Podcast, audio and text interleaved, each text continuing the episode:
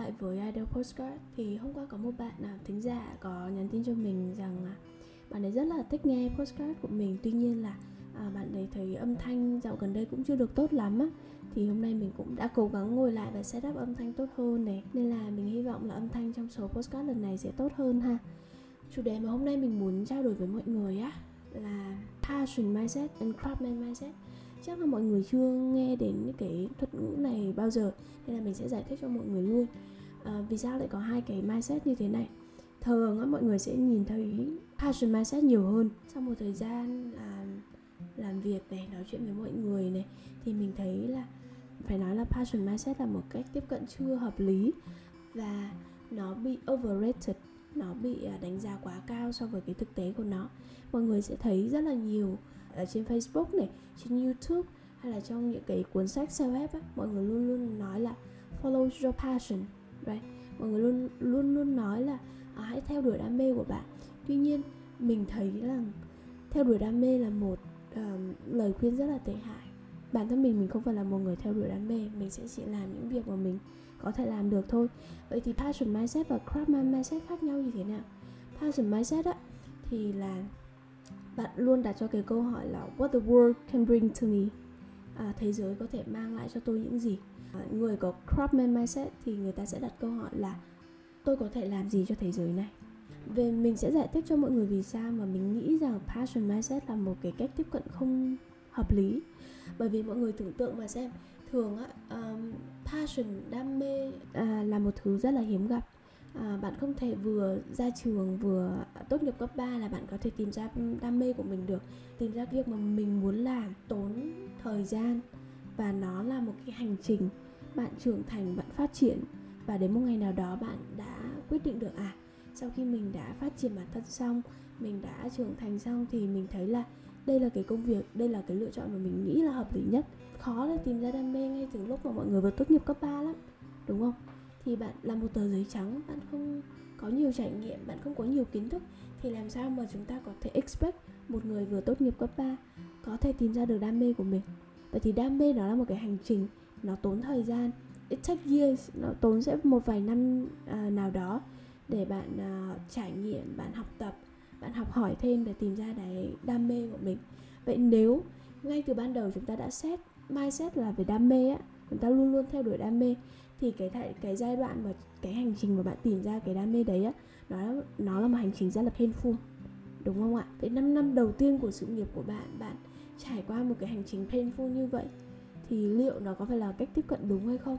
Mình đã thấy rất là nhiều bạn sinh viên đặc biệt là các bạn bây giờ ấy à em phải tìm ra được đam mê của mình em phải sống được đời với đam mê của mình em phải à, em phải utilize em phải tận dụng được những cái năng lực của mình và các bạn luôn luôn struggle luôn luôn mệt mỏi với cái hành trình đấy. Tại vì có thể bạn đang làm một một uh, việc này và bạn thấy nó khó quá hoặc là bạn thấy bạn chưa đủ năng lực nên là bạn lại quay lại tự vấn bản thân rằng liệu cái việc mà mình đang làm có chính xác là đam mê của mình không? Có chính xác là những điều mà mình muốn làm hay không?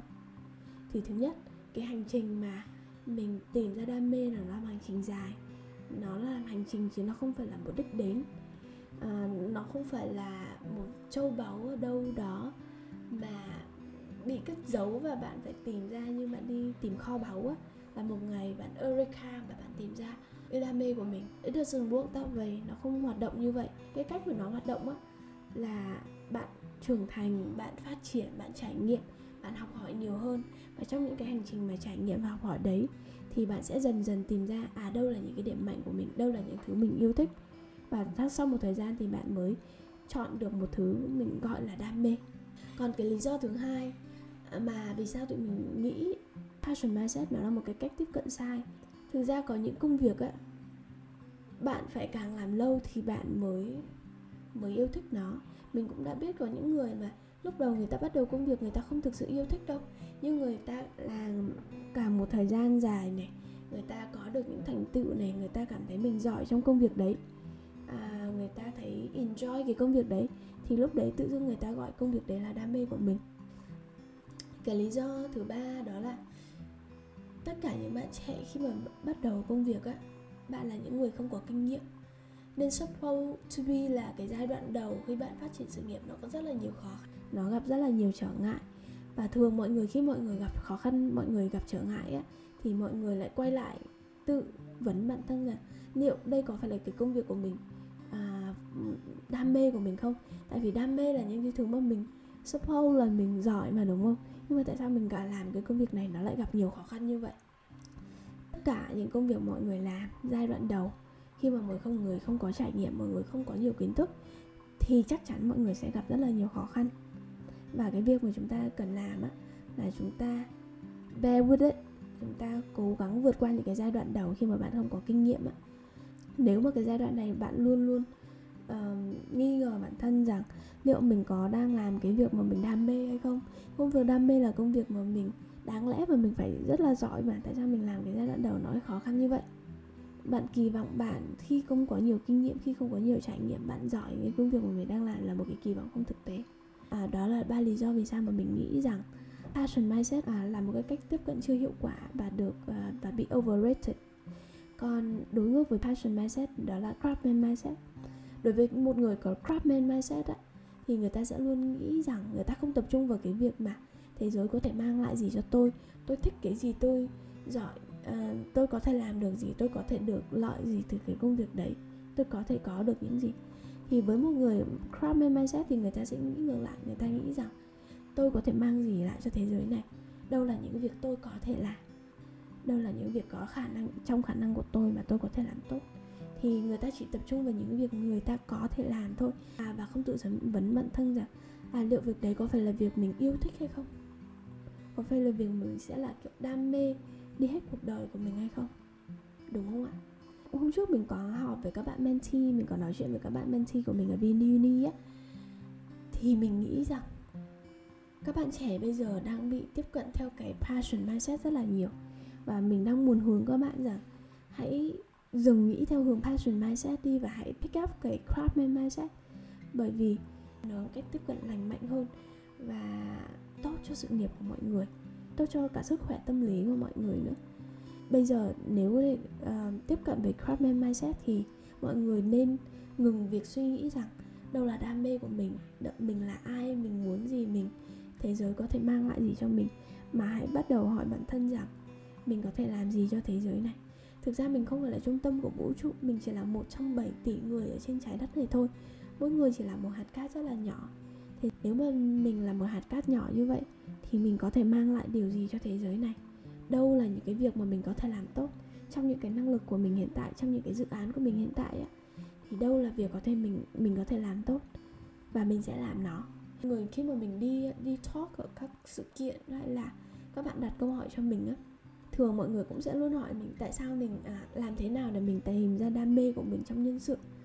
Thì mình luôn nói với mọi người mặc dù câu hỏi nghe ừ, à, câu trả lời nghe sẽ không fancy lắm đâu mình nói với mọi người rằng ra mình không coi nhân sự là một đam mê. À, mình mình coi nhân sự là việc mình có thể làm tốt.